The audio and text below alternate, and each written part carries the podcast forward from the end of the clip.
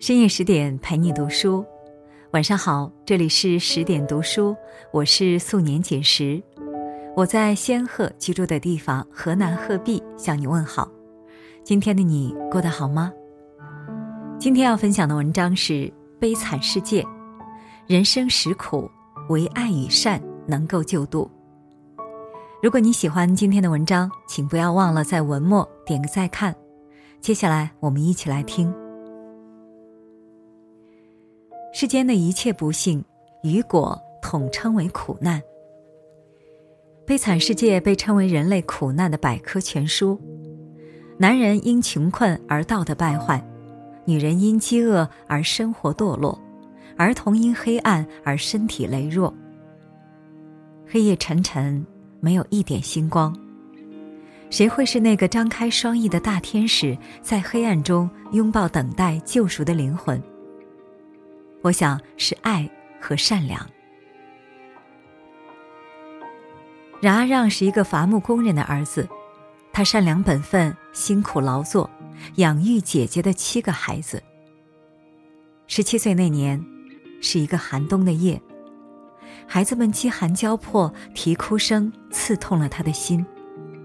他用拳头砸开理发铺的窗户，把手伸向那块面包。然而，因为这块面包，冉阿让就在狱中饱受了整整十九年的煎熬。这十九年，他被践踏，没有名字，只有编号二四六零幺。这十九年，他失去了挚爱的亲人，失去了照顾家人的机会。这十九年，他被凌辱，一日为贼，终身为贼。污点是不可被洗脱的。从青年到中年，住在狱中的日子黑暗无光，无人在乎他的肝肠寸断。出狱之后，命运也没有宽容冉阿让。他被要求带着极端危险人物的黄色身份证，找不到工作，没有住所，食不果腹，衣不蔽体，受尽白眼。被众人歧视，毫无尊严可言。冉阿让成为了黑暗中的窃贼，如丧家犬般逃窜。他早已痛恨这个世界，怨恨冲天。他发誓要以牙还牙，一定要复仇，向整个社会复仇。正当冉阿让走投无路之时，命运终于透进来一丝曙光。他遇到了。莫里埃主教第一次感受到了善良。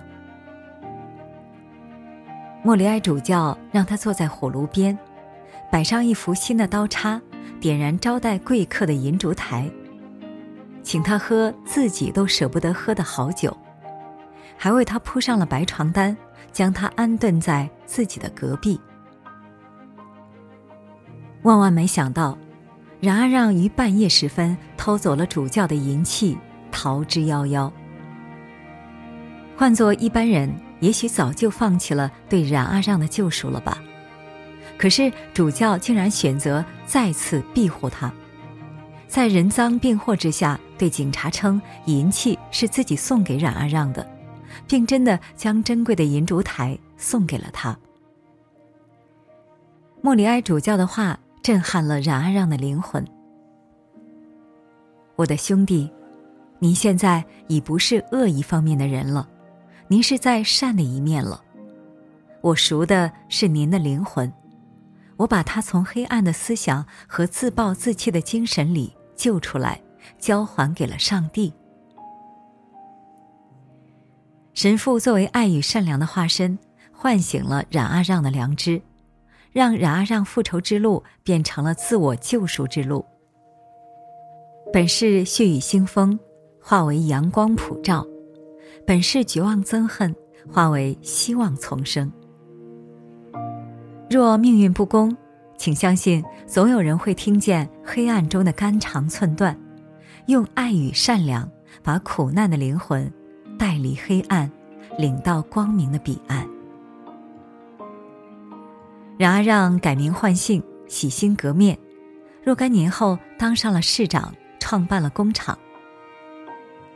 得知一个酷似他的犯人将受罪，冉阿让在经历辗转反侧的自我拷问和反反复复的挣扎之后，最终选择自首，承认自己才是真正的冉阿让。他遇到身世悲惨的可怜女工方汀，想起自己曾被主教救助的时刻，也竭尽全力帮助方汀。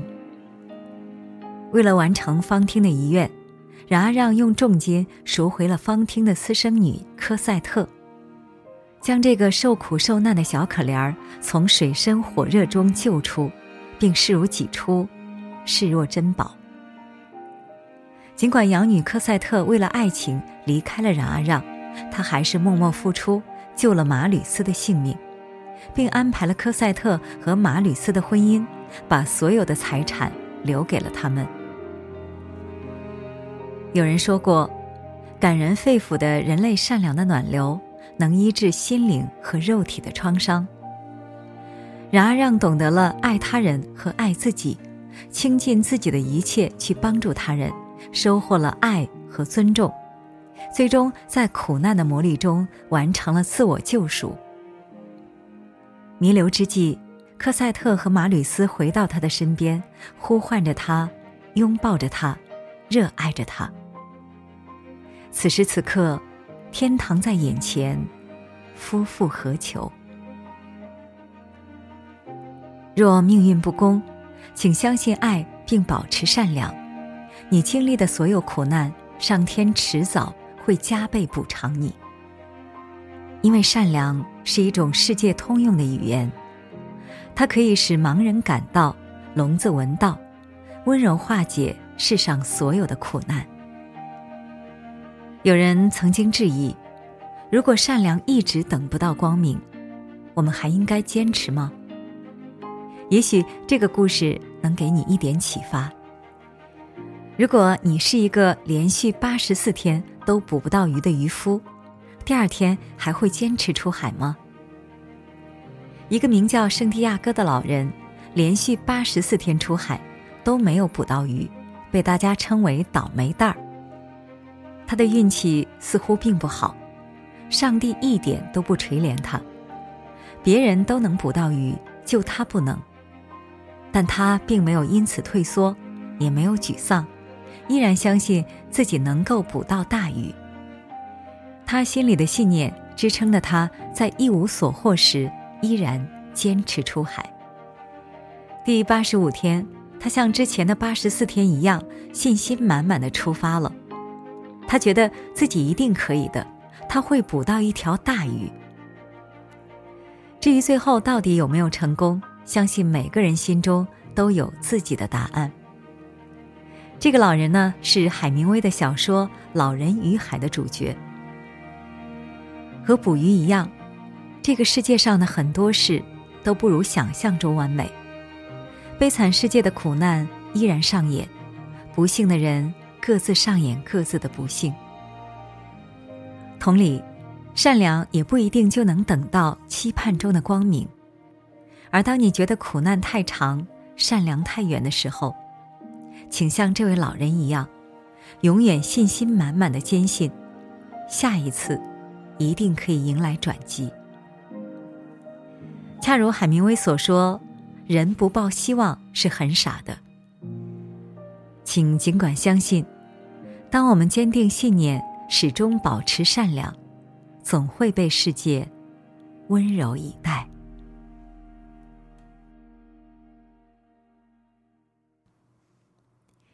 好啦，今天的文章就和大家分享完了。更多美文，请继续关注十点读书。你可以把我们推荐给你的好朋友或者家人，让我们一起在阅读里遇见更好的自己。